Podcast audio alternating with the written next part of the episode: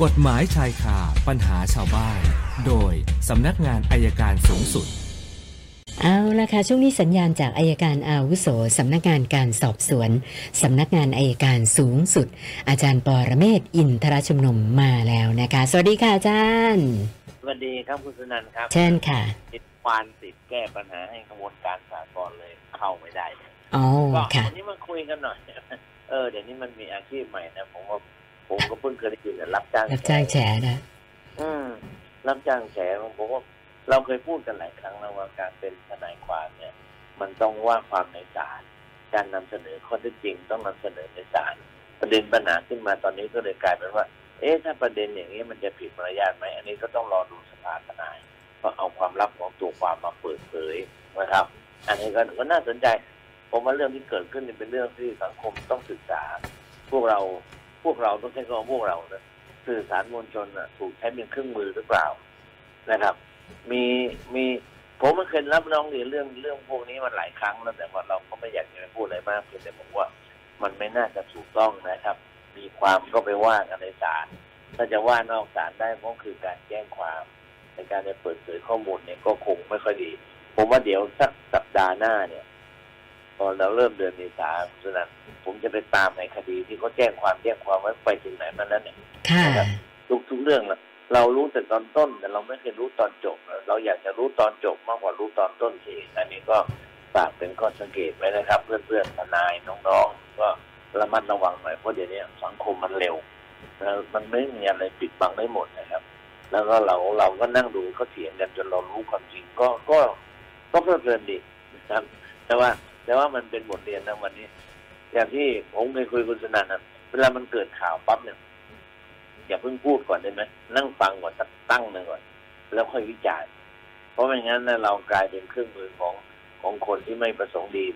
ไปตลอดเวลาก็ฝากเป็นข้อสังเกตครับ เอาละมาว่าของเราต่อดีกว่า ค่ะ ท่านแรกคุณสันติค่ะอาจารย์เขาสงสัยว่า คือปัจจุบันเนี่ยมีการทำคลิปแบบ แกล้งกันนะแล้วบางทีเอาเอาวัตถุสิ่งของอะไรไปแกล้งคนอื่นนะจนเขาตกใจ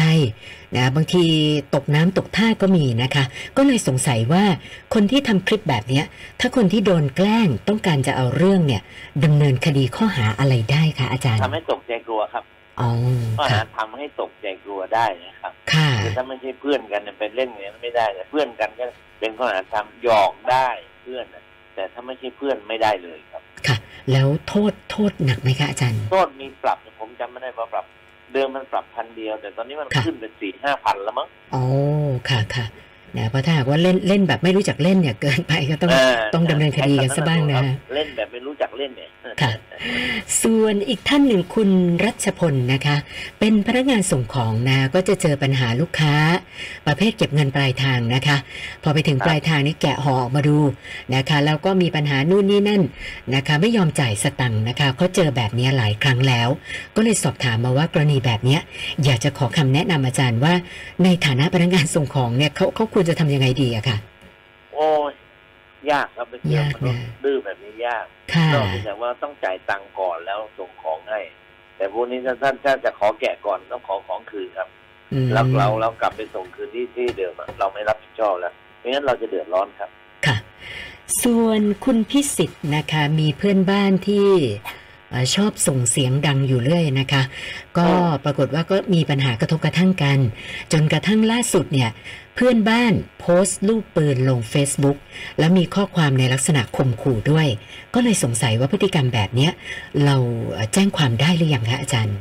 เราแจ้งไว้ก่อนดีกว่าเราแจ้งไว้อย่างน้อยก็แจ้งเป็นหลักฐานค่ะนะครับมันอาจจะไม่ถึงการเราแต่มันเป็นการข่มขู่นะแต่ข่มขู่เพื่ออะไรเดี๋ยวต้องดูที่เจ เพราะบางทีเขาลงลูกปืนนะเขาไม่ได้พูดเรื่องอะไรแต่ว่าแค่ลงรูปลูกปืนก็เป็นการข่มขู่เป็นการข่มขู่แล้วควรลงประจำวันไว้ก่อนครับค่ะ ส่วนคุณนันทยาก็มีปัญหาเดือดร้อนเรื่องเงิน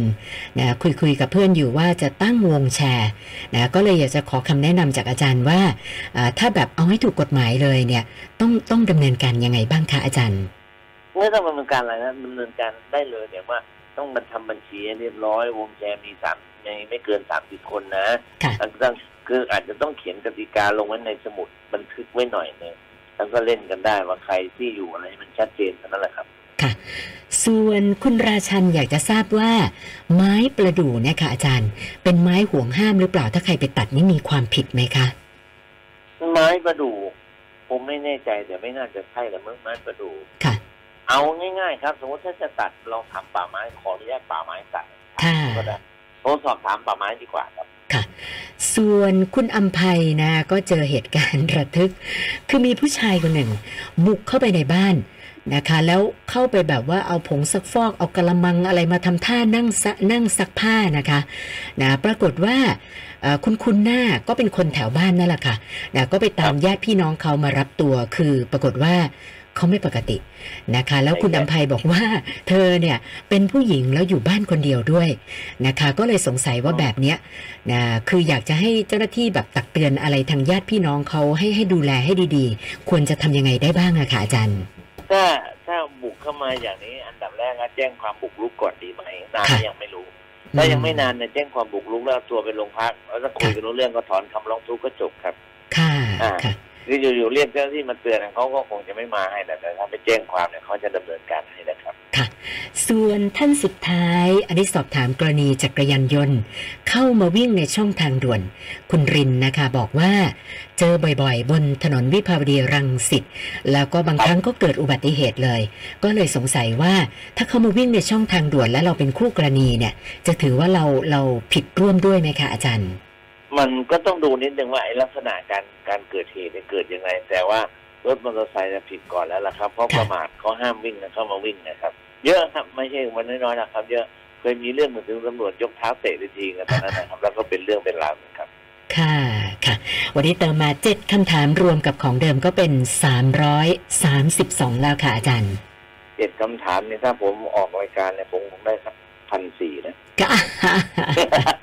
ลองดูค่ะอาจารย์ก็บอกว่าพอโวยไปนานแล้วละป่านนี้ก็ของเราฟรีนะครับต้องยืนยันว่าของเราฟรียังไม่ฟรีเสียนะตังค์นะครับก็จะตอบจนเหมือนจะตายกันไปข้างแล้วกันค่ะค่ะสวัสดีครับ ขอบคุณมากค่ะ สวัสดีค่ะ อาจารย์ปอระเมศวร์อินทรชุมนุมค่ะ กฎหมายชายคาปัญหาชาวบ้าน โดยสำนักงานอายการสูงสุด